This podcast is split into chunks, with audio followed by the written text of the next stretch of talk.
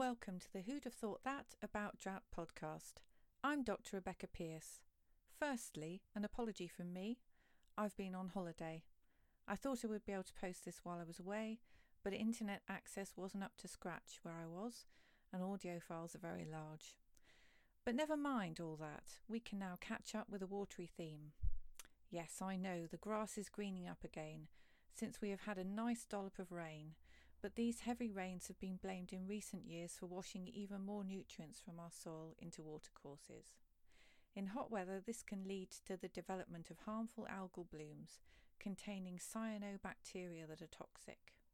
The Environment Agency regularly tests for these, and this year there have been plenty of warnings to stay out of lakes and rivers that are affected.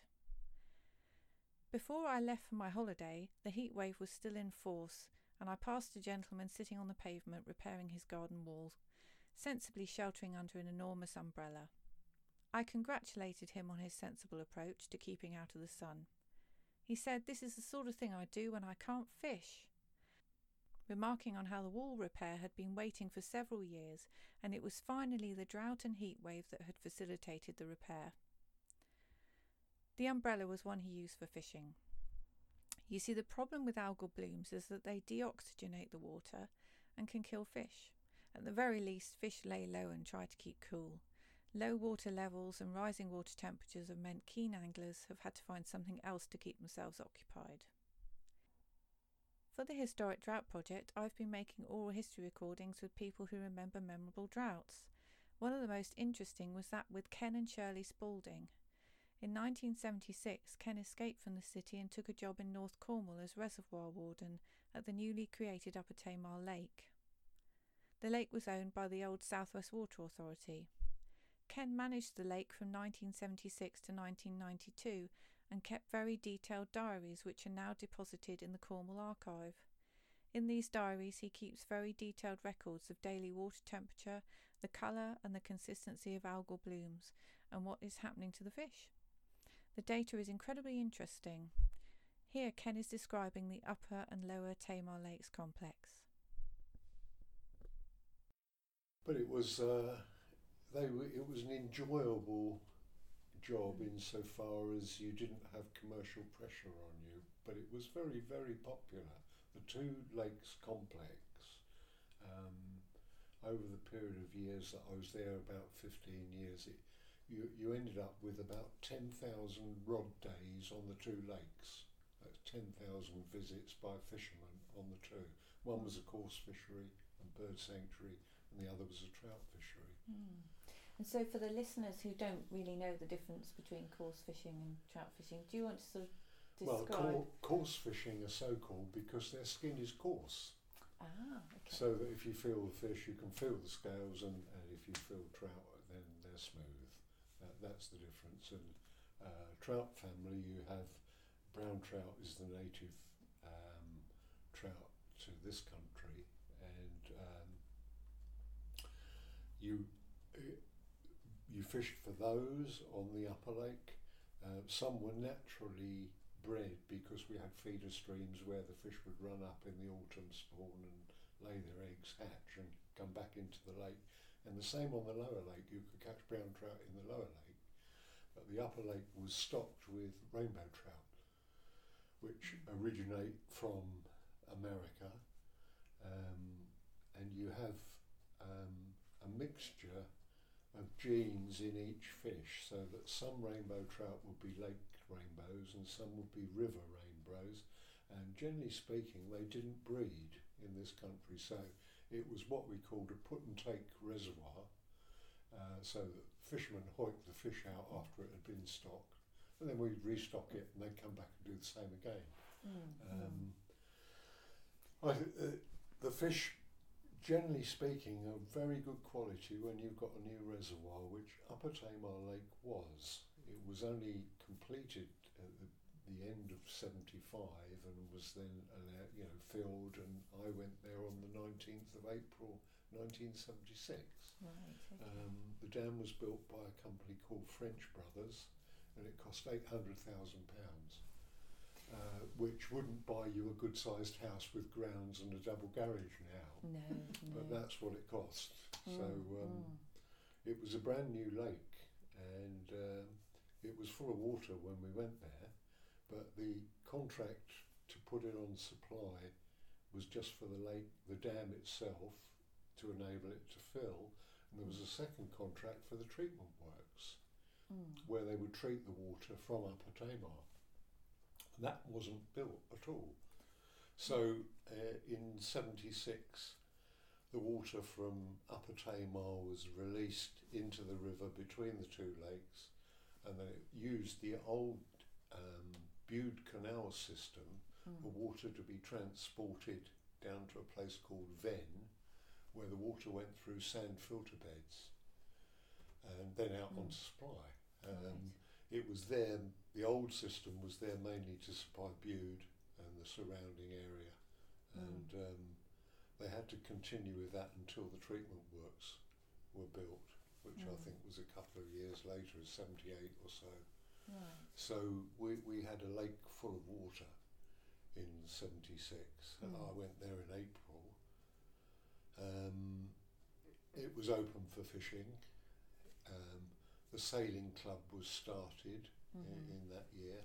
Um, we started off with all kinds of strange boats because anyone who sailed or kept a boat on an estuary or the sea somewhere brought their boat as it was to Mm. Upper Tamar. It wasn't divided into specific sailing classes or anything like that. No. It was a weird conglomeration of all kinds of craft. but, you know, that's how you start things. Mm. It sounds as though the lakes were very busy, and through the long hot summer of 1976, they had a huge number of visitors. Here, Ken talks about the lakes in the context of the wider water system. So obviously the weather's very important because what, what was fe- what's feeding the lake that you're Uh, well, you, you had a, a two full, small feeder streams. Mhm. Um, the lake itself is fed by the Tamar, mm-hmm, the headwaters of the Tamar. yeah Um, and before the dam was built, um, salmon would run up as far as Taylor's Cross, which is at Kilkhampton. mm-hmm, Um, but of course, you put a dam across the river, they can no longer do that. mm. And in the first year that I was there, salmon ran up into the Stilling Basin below the dam, heading up as if they were going to go up to Taylor's Cross or one of the feeder streams. Mm. Um, but in fact, what happened because they couldn't move any farther than the basin below the dam, they dropped back into the stream between the two lakes and spawned there. Mm. Mm. So um, it had an effect, obviously, on the, the, the you know the uh, the water system. Mm. Um, but it, it, when you build a dam, you have to let water out down the river. It's called compensation flow to keep the river f- going. And obviously, they had to let enough water out to to enable water to be taken off the lower lake to feed the surrounding countryside until the treatment works was built. Mm. So you had slightly more coming out maybe than than would normally be the case. Because that lake wasn't actually on supply as it was meant to be because the treatment works didn't exist to, to Mm. treat the water. yeah yeah So um, we had a lake full of water mm. in a drought year. Ken's diary entries describe the rising water temperature, but it is in the 1984 drought that Ken describes in detail the thick algal blooms that appear. Roadford was in the process of being built anyway, Mm, so mm, uh, mm. it, it didn't actually mean that any further drought years had to depend on Upper Tamar. Mm. Um, I mean, the lake is still there and it, the, the water is usable, but it is subject to algal blooms. right. And um, I think the cost of treatment of, of Upper Tamar water is quite excessive. They continually have to change filters in the water treatment works. Mm. And, um, so, and Roadford is now supplying the area, so Mm. yeah, and it's a big lake, so, Mm. and it doesn't get that problem. no because presumably that's a heat related problem is it Yeah. now it, it's warmer generally is it- Absolutely, yeah. yeah, You you can get an um, an algal bloom. There are different kinds of algae that grow in fresh water, Mm. and um, it has a, an effect of um, make it can make have an effect on fish uh, Mm. for obvious reasons because the pH of the water changes. Right. And um, I had fish in cages in algal blooms, Mm. and um, you, if you went on the uh, onto the cage walkways in normal times, the fish would come up because they know they were going to be fed. Mm. But if you went when there was an algal bloom, they wouldn't No. because no. the algae was in the top and they wouldn't they, they wouldn't, wouldn't come touch up. it. Mm. and um, mostly the wind was down the lake on Upper Tamar, and the algae would collect Uh, at the dam end, and the water would be green. It might have streaks of blue in it, and something Mm. like this. And eventually, it would turn over and go to the bottom right. when the algae came to the end of its life, and it Mm. was the, the water quality was such that it killed it.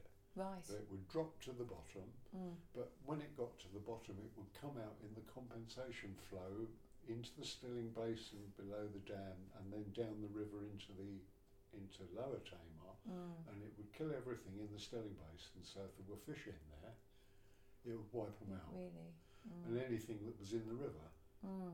Mm. And then the algal bloom would clear, and Mm. fish would come up from the lower lake again, and it had what we call adequate dilution in the lower lake, so Right. the fish in there weren't killed by it. They would just migrate to the other Yeah. end of the lake, Mhm. and eventually it would solve itself. But it Mm. was was a problem. I think um, Southwest Water knew because it was dairy country that they were going to get an algal bloom. Yes, because of Uh, the added nutrients. They, they yeah. knew that, but it was desperate Mm, that they got a mm. new water supply, so Mm. they built it anyway.